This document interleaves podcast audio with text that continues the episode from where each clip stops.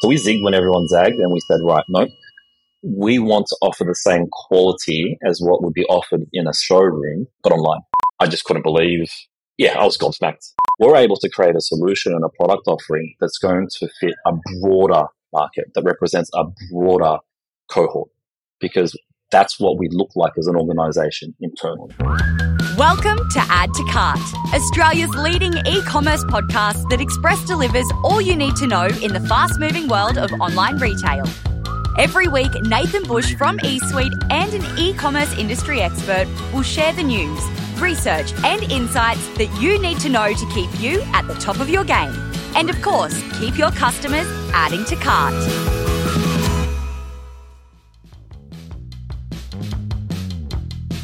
Today's guest has had his fingerprints all through my house, even before I knew him.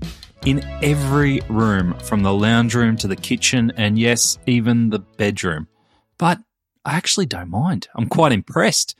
But it's not just my house, it's thousands of homes all over Australia. Evan Montero is the co founder and the CEO of DIY Blinds. Australia's fastest growing window furnishing retailer, taking curtains and blinds out of the showroom without compromising on the experience. This unique business model, which Evan and the team has turned on their head, has disrupted the space, with the business now doing $46 million in revenue at a valuation of over $100 million and features with Grand Designs, Australian House and Garden, and the Block Shop as well as hundreds of five star reviews. Our chat today goes far and wide, and Evan shares some great insights on his commitment to Australian made. Yes, all the blinds are made here in Australia. He also gives us an insight into his upbringing and how that has led him to the point of hiring with bias. And he tells us about one grand, grand order that left him speechless. All right, let's get straight into it. Thanks to our partners, Shopify Plus and Packleo, here's our conversation with Evan Montero, co founder and CEO of DIY Blinds. Evan, welcome to Add to Cart. Thanks, Nathan. It's exciting to be here. Exciting to have you here. Um, and I just look behind you, and I've got some old blinds here behind me, which I'm actually a bit bit embarrassed about sitting here in front of you. Don't be silly. and you've got a lovely setting there behind you. Where are you? I'm currently in Noosa in Mosman filming our next home tour of some of the amazing homes that we get to work with. Excited to kind of release that one, to be honest. How good. And does a lot of your job involve going around to these display homes, these beautiful homes, and getting a bit of house envy? Yeah, look, it really is. It's, it's a work hazard I have to be careful about because we get to work on some of the most amazing homes that features in grand designs and some of these publications, and we being an online e-com, we need to go capture content so that we can create a virtual showroom and all that kind of stuff. And capturing content is one of the things that I enjoy the most because I get to see where our products get installed. But at the same time, you walk away and you go, wow, that house was amazing. and is your own house up to scratch? Have you, have you done the DIY jobs that you need to do? It's a work in progress. As my wife would probably say, we've been in our home now for four years and I've still got a few things on my to-do list it's right up there with take the trash out and maybe do a few of the laundry baskets anyway. But she loves me and uh, and forgives me. That's the main thing. All right, Evan, we are going to dive into your story today and the story of DIY blinds, which is an amazing story. The more I researched, the more fascinating it was. The take that I'd love to get from you first is your own career path. I hope you're not offended, but it feels like you've moved from a career in superannuation to a career in window furnishings. Fair to say these are pretty complex and potentially for some dull categories. Are you a sucker for punishment? A little bit, probably. Superannuation and blinds aren't exactly sexy industries. And I, I agree with you wholeheartedly, uh, wholeheartedly. The way I think about it is it's the same way my wife chose me as a husband. I probably wasn't her first choice, but she's incredibly happy and we have an amazing life together. But um, on a serious note, the move from superannuation and finance and marketing to blinds, you know, I don't go to family barbecues when people ask me, what do you do? And say, I sell blind shutters and curtains. Uh, I think of more as a digital disruption piece and changing an entire industry and challenging the old ways of doing things and thinking of new ways to do it and seeing if we can do it better. Absolutely. And there is plenty of disruption that I can't wait to get into today. Can you tell me what was the moment that inspired you to take that leap from the world of finance and go, this is a market that is ripe for disruption? So there's probably two key moments. One was my parents were buying blinds, simple blinds for their own home. The existing blinds were tattered and a bit, uh, you know, falling off in some areas. And it was a horrible process. You had to book for people to come in to do an in-home consultation, or you would go to a showroom and it'd be high pressure sales to buy a product that probably isn't the perfect solution. So it was quite laborious and it's hands on because it's tactile. You've got to go there and figure out the fabrics and there's a bit of an education process as to what's the right solution. And then when they did buy, there was long lead times. Trades wouldn't show up when they said they would show up and there's a lack of transparency around the pricing. And once you've paid, the, the care factor just dropped. It'd be some contractor who finishes the job really. And that kind of said to me, there's an opportunity here.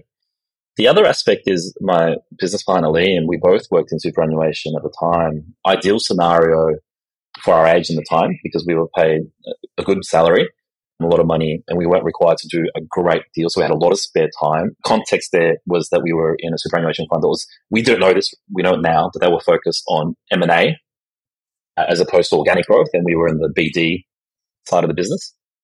So we didn't get much love. But the good thing is we had a lot of downtime and we were looking for opportunities to side hustle. And there was a couple of things we saw. One, because Liam had a good knowledge through his family connections of the window furnishings industry, was to do something online with that. The other one was, and where I came from in finance, was a mortgage comparison website, which are super popular and successful these days with Finder and iSelect and whatnot. But the one that really took off was DIY Blinds and the online. And it was the same thing. We were wanting to do digital disruption. We were wanting to actually play in that space. And it took off. And those were the two things. My parents had horrible experience. And I said, this is crap. We can do it better. And meeting Liam and finding a partner to go on that journey. So fast forward to today, you're sitting, if I've read the articles right, you're sitting at $46 million in revenue and recently received a $100 million valuation. Congratulations. What do you think have been the biggest disruptions that you've done to lead the business to where it is today? I think it's because of the fact that we were obsessed with the problems relating to buying blind shutters and curtains. We didn't just create an e-commerce store that's out of the box and say, all right, let's do this. We're thinking about ways to create value for the customer in the sense of getting better lead times, better prices, better quality products and whatnot the kind of normal approach people would take is, all right, well, how do we cut costs online because everyone's going to be price sensitive? It's a dropship model. You get source products from overseas. You know, that's the typical play with these type of things. So we zigged when everyone zagged and we said, right, no, we want to offer the same quality as what would be offered in a showroom, but online. Because we weren't the first to be online selling blind shutters and curtains. There was definitely other people who had that first mover advantage, but where we differentiated from them was that they were pushing down and skimping on products and, and quality so that they could achieve the best price point while maintaining a margin. And that's where I think a lot of our success has come from by actually being brave enough to say, right, let's do this properly. Let's try and create a solution, a product offering and a service offering that's going to really resonate with the customers so that they can buy blind shutters and curtains a different way, yeah, while saving a bit of money. So one of the things that I noticed on your website is that you are really proud and call out to the customer about being Australian made. Was that a decision that you made right at the start or did that evolve over time? Like deciding to commit to Australian made, it gave us two things.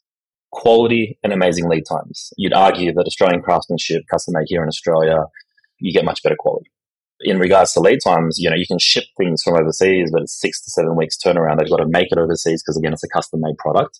Then you've got to wait for it to be on a boat to be shipped efficiently or for the logistics to be efficient. You put on a boat, right? These aren't things you can put on a plane like a t-shirt and fly over. So that gave us lead times. And the way I look at it for the Australian made, and if I look at our business as to what's made us successful, I think about this model called GFC. It's got nothing to do with the global financial crisis, but it's good, fast, and cheap the metaphor applies really well if I give you an example, but it applies to all businesses. But the example I'll give you is a builder. You can have a builder who's good and fast, but they're not going to be very cheap.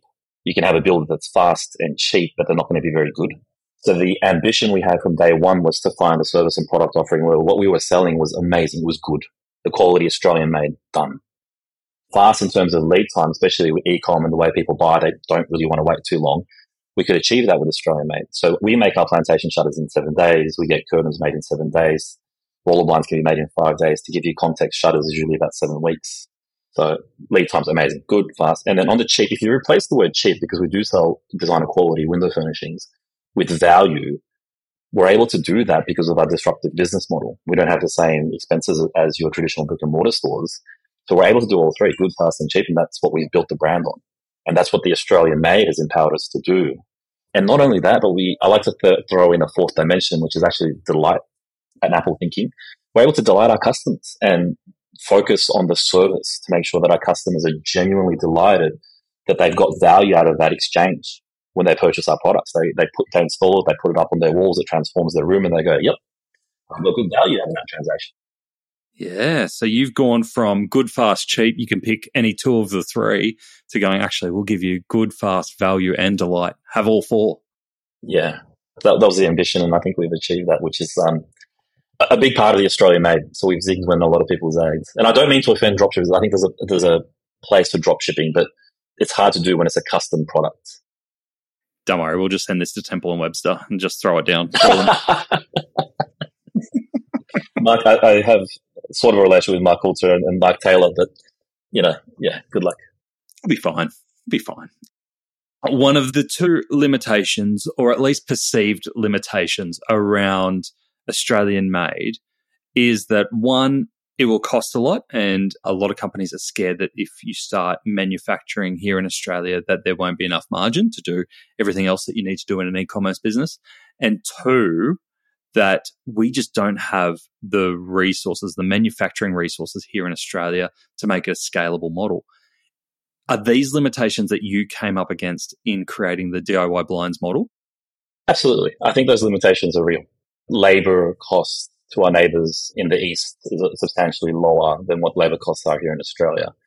I think I'll talk through our strategy and, and our disruptive business model as to how we've actually solved those two problems around manufacturing costs inexpensive in Australia is expensive and the perception around it.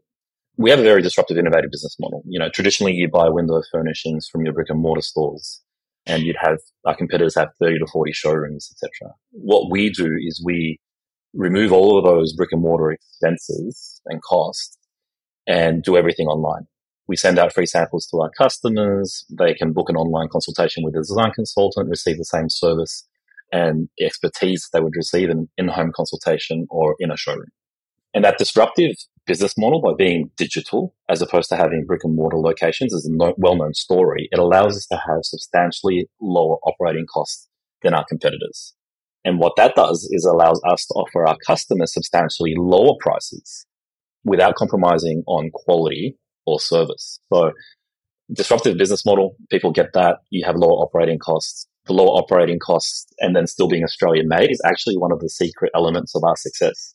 The fact that we don't have to have the same overheads because we sell things a new way, a new way to buy blinds, shutters and curtains it's the reason why we're able to thrive. And I encourage people to do price comparisons. We are able to help customers save up to 50% on costs when comparing to your brick and mortar competitors simply because we don't have the same costs. And for them to compete with us, I imagine that they would have to hurt and either be selling at cost or below cost because we don't have the same overhead.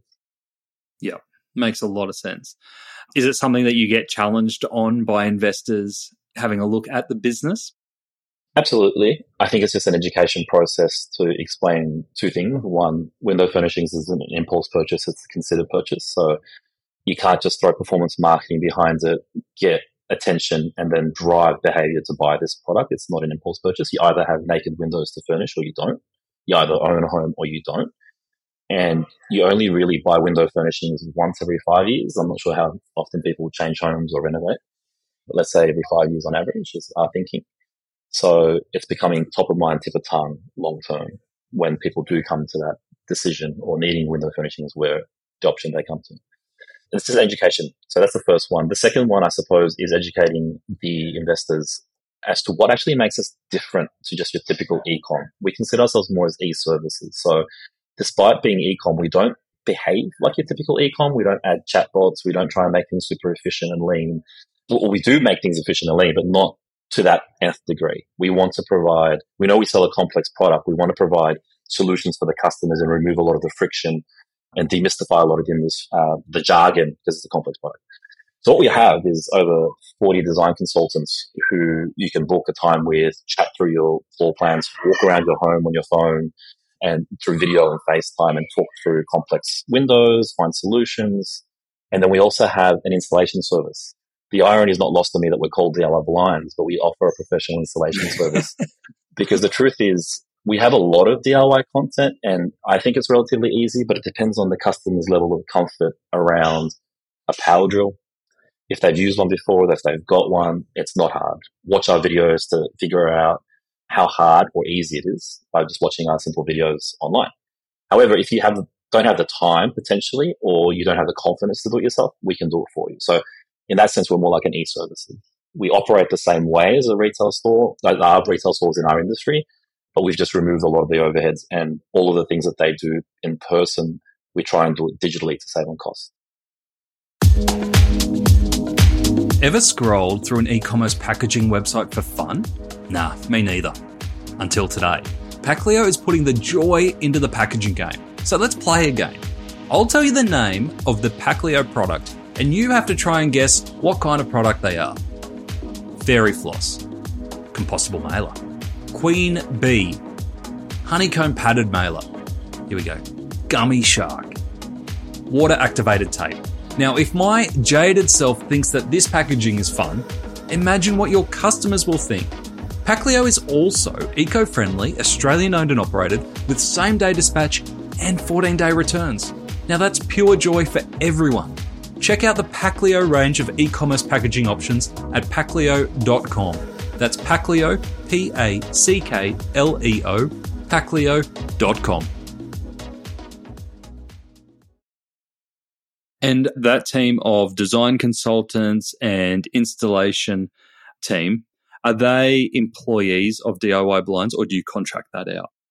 So something that's not really great in our industry is that not everyone, but a lot of people hire contractors for the sales component and then incentivize them via either no base salary and all commission or a very low base and saying, right, you're driven by commission. Having come from finance, I think commission heavy led sales roles leads to bad behaviors. It incentivizes bad behaviors. We've seen that with the Royal Banking Commission. So what we do is we hire our designers full time.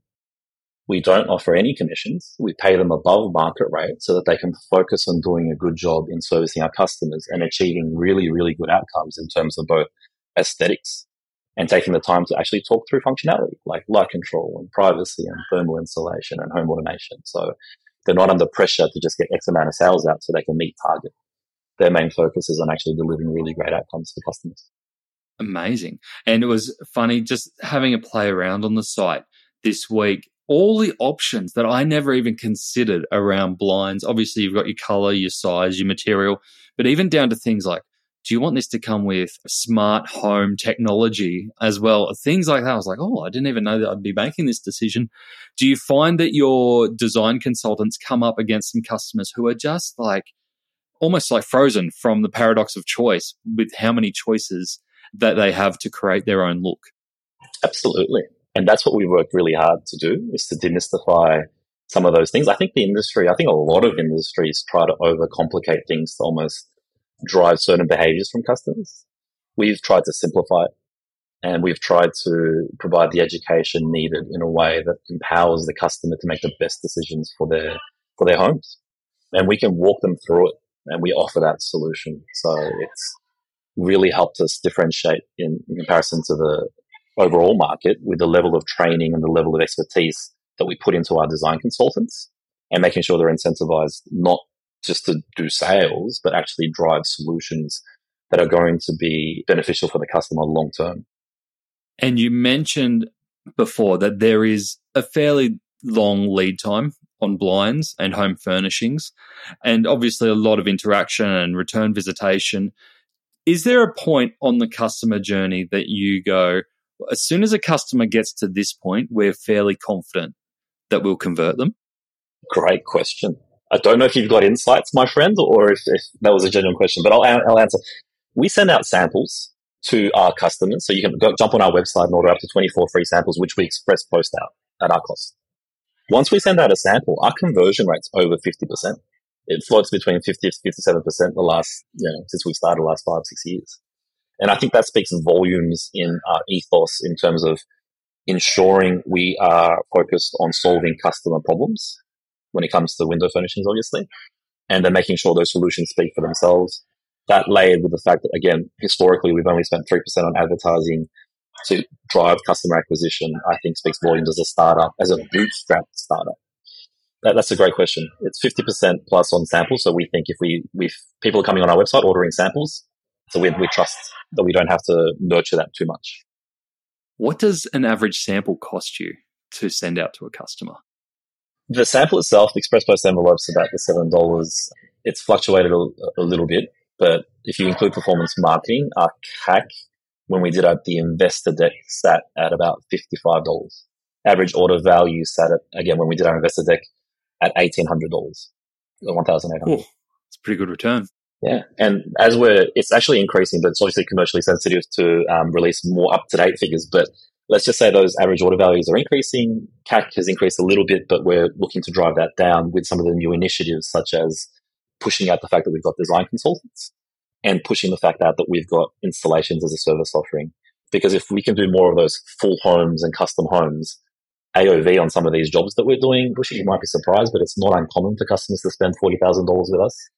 Highest I've seen on a residential home through a mum and dad is $400,000 in Toorak, where they selected Hermes fabrics and whatnot. So, holy moly! Do you remember when you got that order? Yes, I do. It was a Travis Walton job. It was a phenomenal job um, done by our design consultant Sebastian, and I just couldn't believe. Yeah, I was gobsmacked. But that speaks volumes, right? In terms of the value that we're offering. And you asked before about the quality and the service. The fact that that market resonates with us, the fact that I'm sitting here in Noosa, like I was saying at the intro, in a Shaun Lockyer job done by Hong Henwood, it's amazing. Yeah. And it just shows that I think, uh, to be honest, I was very surprised, not knowing a hell of a lot other than what I know in the industry about your business. Going onto the website, and I'm thinking, oh, DIY blinds, it's for, you know, suburban mum and dads who are looking for, you know, quick fixes to their homes. But the amount of design and beauty around the product really surprised me and opened up my eyes to all the possibilities. Yeah, me too. It's still surprising me seeing some of the homes that we get to work on. One of the things that I really liked about your site is that your phone number is actually available all through the site. You don't try and hide it at all. And you mentioned before that you haven't tried to overly automate things through chatbots. Is that a, a strategy that you've always had around being open with your phone number and being there to support people at all times? Absolutely. Absolutely. Even if you think about the overhead that we would have having so many design consultants and having installers on the road in Queensland, Victoria, New South Wales, and South Australia, it just goes to our commitment around service. And it's one of the things that I was referring to before. We're not your typical ecom. We don't behave like your typical ecom. We believe in providing the same experience and same outcomes a customer would receive if they were to walk into a brick and mortar store or a showroom. Hmm any plans to uh, evolve the model into that brick and mortar or showrooms? No, no plans to be omni-channel. We are pure play online. I think the main plan going forward is to let people know about our service offering and to make sure that we educate the customers on the new way of buying blind shutters and curtains because there's this stigma that the to get blind shutters and curtains, you've got to go into a showroom. And I think that's our biggest challenge in the near future is challenging that and educating people that there's another alternative. Yeah, makes sense. You mentioned the unique business model and the custom product. It all adds up to a pretty complicated tech stack in my mind. It doesn't feel like you could be going out and buying e commerce technology off the shelf. Is that correct? 100%. Again, our commitment to making sure that the customers receive the best experience meant that when we looked at the options, whether it's an out of the box solution or Magento or a WordPress website when we first started, we realized that the investment to customize those out of the box solutions would have been not too dissimilar to the investment of doing things custom, like a full custom tech stack, PHP all the way through to the servers and whatnot. So That's given us two things though. It allowed us to put the, what the customer's needs are as a priority and solve for that from a user experience perspective. And it also differentiates us. It's not hard to jump onto people's websites and especially for window furnishings and realize which one's just a cookie cutter website and it's frustrating. You get some friction points, especially if you know, speaking to this particular audience who are e-com savvy or going to our website and realizing, okay, this is sold, that's sold, it's customizable. You know, I think we have over 10,000 SKUs because of the customize, the, the way you're able to customize the products. So yeah, out of the box solution wasn't available for us efficiently. So we did everything custom and it's worked out well. And the other thing is it's attractive for investors as a point of differentiation. So retrospectively, I think it's worked out really well. And did you say that you started on WordPress and then moved away or did, was it custom from the start? Custom from the start. Sorry, let me clarify. We looked at what was available and then we realized that, you know, it's not that those out of the box solutions couldn't do it, but the effort, energy, time, and money required to actually do that, it just made sense to do it custom. Is there any feature on the website, especially that you're most proud of that you're like, oh, I've got this idea that wouldn't it be great if we could do this for our customers? And then that you were like, oh, we did it. We, we brought it to life. Is there anything, any moment like that that stands out for you? Not yet. Oh, there is, there's a lot that I'm proud of, but the thing that really comes to mind is what we're coming out with in the near future with augmented reality. So customers can visualize window furnishings will look like in their space through augmented reality. The other thing that I'm really excited and proud of that we are going to be deploying and doing a much better job of is around our content and how that's pushed out. So we have like an online showroom where customers can go in, select, all right, show me different bedrooms and show me what curtains would look like. And then they can visualize and look for a space that looks similar to their home and their circumstances and see what's actually available or what the end solution would look like so they can visualize different solutions, whether it's a different type of product or a different type of fabric and color. I think that's really powerful because when you go into a showroom, you generally see a very small sample, whereas we can show you videos and high quality images of what other customers have achieved using our service and products. Yeah, beautiful. Have you had any other businesses or categories approach you from a technology perspective, looking at what you've built, all from the ground up, and gone, "Hey, any chance we can uh, buy a piece of that technology off you to uh, give our customers in a different industry or a different category a great experience?" Yes, and some of those conversations are happening overseas because of our focus with Australian made and the complexity of our product. It's not like we can ship plantation shutters that are heavy and bulky or roller blinds and curtains overseas. We often get message, Hey, I live in Singapore. Can you do this for me? I live in Texas. Can you do this for me? The reality is it doesn't make sense given the logistics. However, there are other verticals as well as window furnishing players out there that are very interested in learning more about our success in regards to how we've done things and the tech that goes behind it that I think will lead to very interesting conversations in the future that I apologize, but can't really speak too much. Oh, it makes total sense. And I think, you know, you mentioned it is that the one of the benefits of, of custom tech is that yes, it takes a lot more resources and investment up front, but it can become an asset if you do it well, that it can be reused and potentially snapped up or sold to other non competing businesses. Yeah, absolutely. One of the things that I was racking my brain on in terms of complications around your model was returns and refunds. I can imagine that with a custom product built from scratch, how do you approach returns and refunds with your customers? Fun fact, we actually have very few returns and refunds from customers. It's something that we were concerned with from the outset because it's custom made. We can't just take that product and resell it to someone else because it's measured to fit someone's specific windows. They've picked specific colors and textures to their liking. So it's not like a, yeah, we couldn't just resell it. So we focused on making sure the education piece was important, especially for those who were DIYing and they had all of the information, but at the same time, they weren't, you know, it was made easy and fun. We didn't make it so overwhelming that they're like, nah, I'm just getting a professional to come in here and do it for me. So that was a challenge early, early days. And I'm proud to say that our returns, I would say the last time I looked at it was lower than 4%. And I have a theory on this. I have a theory on this. It's that when customers DIY, they are so invested. If you think about it, it's an emotional thing when you move into a home and you're furnishing it or you're trying to renovate or, or do it up. So they measure not only twice, but 10 times to make sure it's correct. And they read through our instructions thoroughly, or if they've got questions, they reach out to our design consultants. The other thing is they are also more engaged and involved so that they're also making all of the decisions, not only on just the installation part, but what they're actually installing. Because a lot of the times, if you read reviews of our competitors and the industry in general, main people's returns are often related to regret. It's either the wrong color or it doesn't solve functionality that they were wanting to solve. E.g., it's a bedroom, they've installed sheer curtains, but it doesn't block out the light. Or even worse example, it's a sheer curtain, but it's a nursery and the little one can't sleep because it doesn't completely block out the light. So solving for aesthetics in this industry is important, but what's not talked about enough is actually solving for functionality as well. Yeah. And that's where the design consultants play a big role, right? Absolutely. Yeah.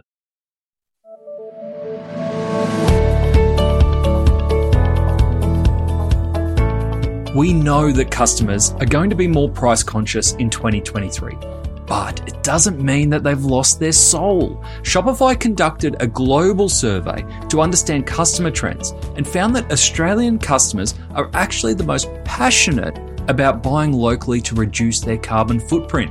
And while price pressure won't go away, the research showed that the majority of Australian customers will wait longer for delivery and recommend a product that is sustainable at its core. We're such a good bunch here, aren't we? To view more resources to help with your 2023 planning and see how Shopify can take your e commerce business to the next level, visit shopify.com forward slash AU today. In the research in doing this, came across a recent LinkedIn article that you wrote, and I really loved it. And your background, from what I understand, is that your family migrated from the Philippines to Melbourne when you were four years old. But the quote that I read that I was really interested in is you said, now that I'm in a position where I make the decisions, I hire with bias. Not many founders or CEOs would publicly say that. What did you mean by hiring with bias?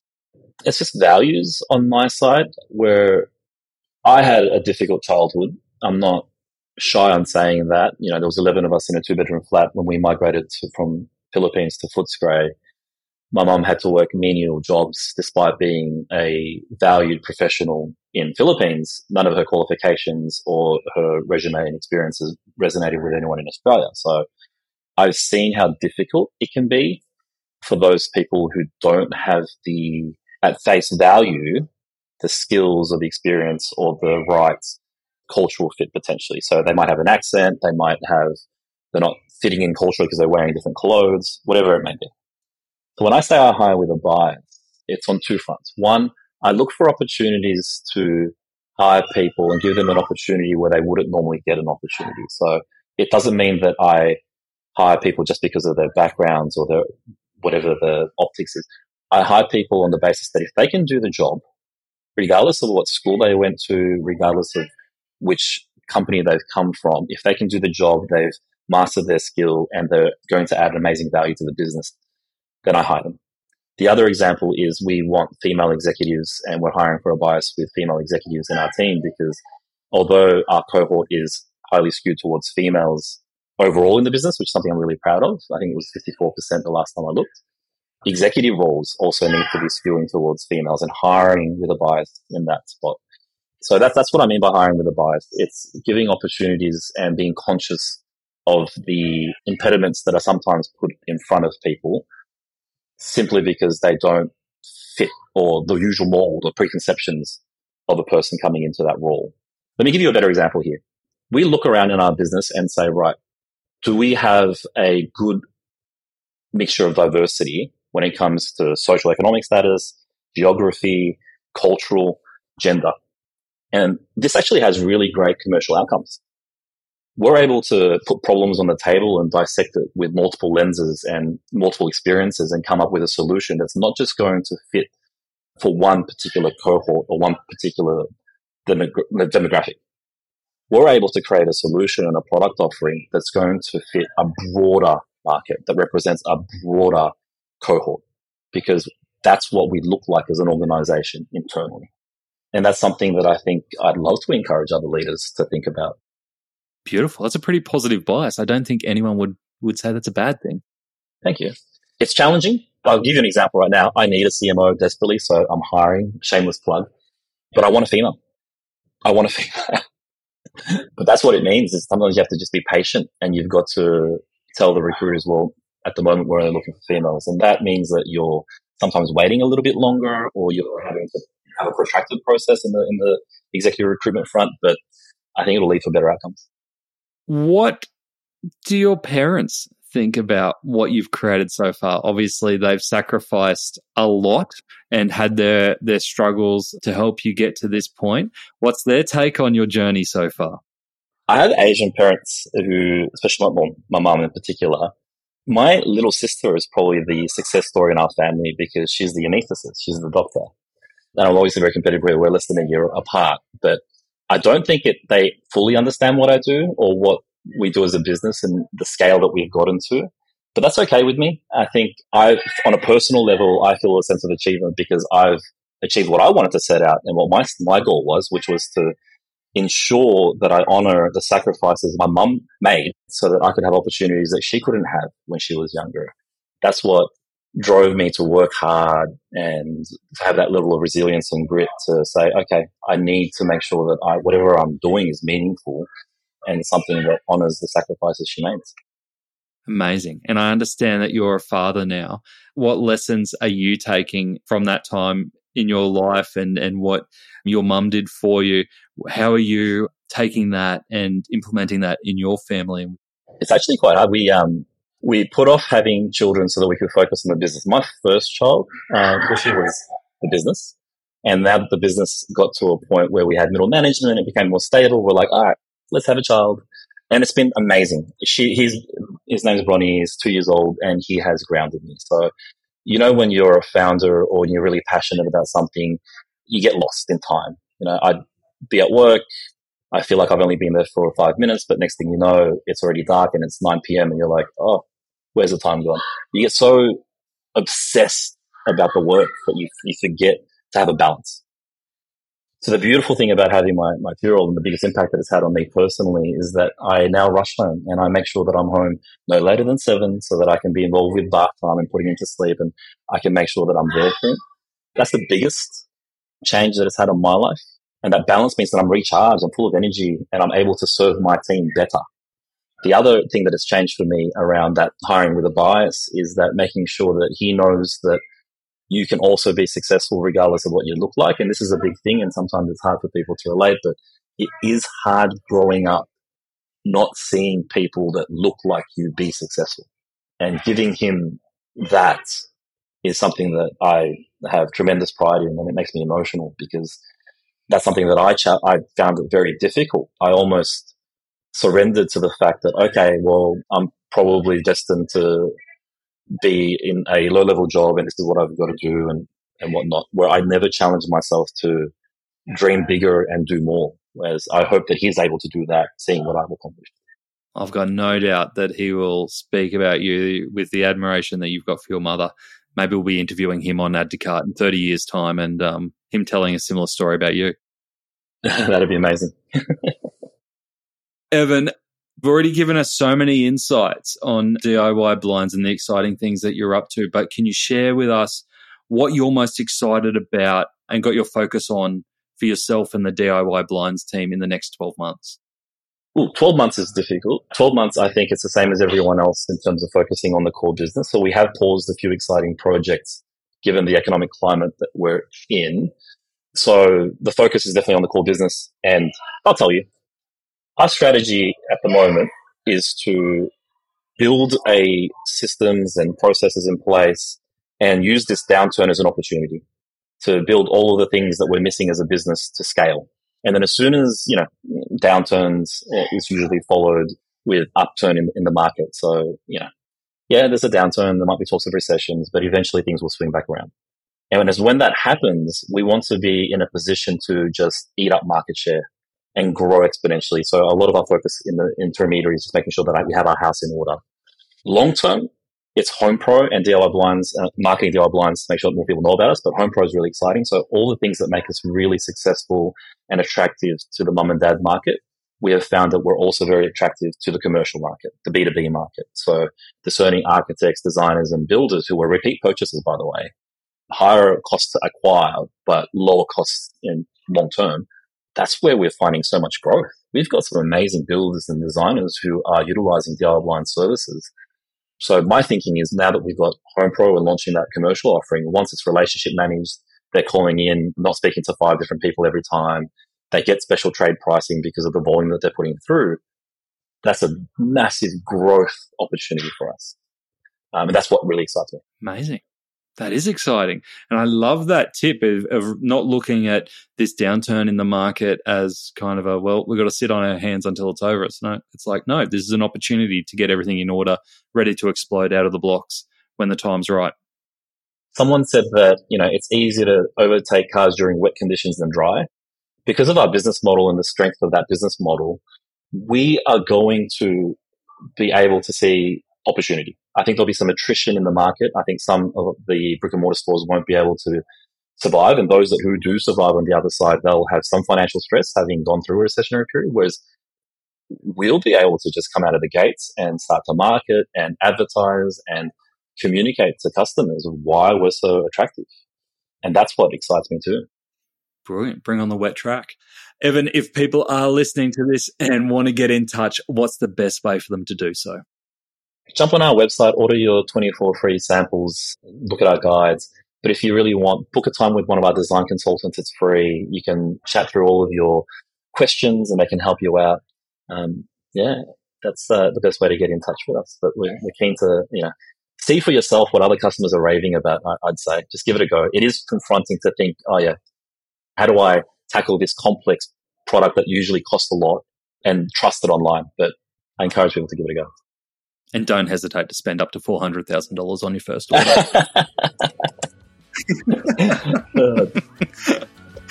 Evan, thank you so much for joining us on Add to Cart. It's been a pleasure. Thanks so much, Nathan. An incredible story so far, and such a humble guy. I really enjoyed that chat with Evan. And you can tell that Evan and the team are only getting started with such a strong focus on customer as the foundation. Here are the three lessons that I took from our chat. Number one, no commission on customer sales. Some people would think this is crazy. You would think with such a rapid rise to $46 million in annual revenue and a $100 million valuation, Evan would have a team of hungry salespeople and partners ready to close deals and clip a commission. But Evan's sales don't work like that. He leads with customer service. His sales and customer support team are paid well, but paid flat. He's a strong believer that commission leads to bad behaviors. So, whether you have or don't have a commission approach, it's worth thinking about the rewards that you give to your team and your partners in your business and understand are they driving the right behaviors in the long term? Number two, hiring for bias. As someone who owns a recruitment business, there were a few red flags that went up when I heard that Evan prefers to hire with bias. But hearing him explain it, it makes sense. And it's much, much more than diversity. It's giving people a chance who are often overlooked. But it's not charity. Evan truly believes he will get more out of people who value the opportunities and come from a background with a strong work ethic. I love how Evan is thinking about recruitment differently. Number three, realistic but positive. Evan brought up the difficult market that we're operating in. Feels like we've only just decided not to say the C word and now we're saying the R word. But he didn't put a spin on it. He's honest in that the current market conditions have slowed them down. It's shelved some of the plans that they had, but it has allowed him and the team to get things in order, fine tune the efficiencies and the processes which have been neglected during times of big, rapid growth. And it's a smart move. You know, as they say, never waste a good crisis. And are we in a crisis? Who knows? We'll see. To get the highlights of today's episode, head on over to addtocart.com.au and sign up for our free newsletter. Each Tuesday, we will send Monday's episode summary, links, and discount codes for you to go next level on. And if you're looking to explore your next e commerce opportunity, come and visit us at eSuite. We're a dedicated e commerce talent agency connecting the best e commerce talent with the fastest growing brands in Australia. Head on over to esuitetalent.com.au where you can download the free e commerce salary guide and sign up to our weekly e commerce job emails. Thanks for listening, and until next time, keep those customers adding to cart.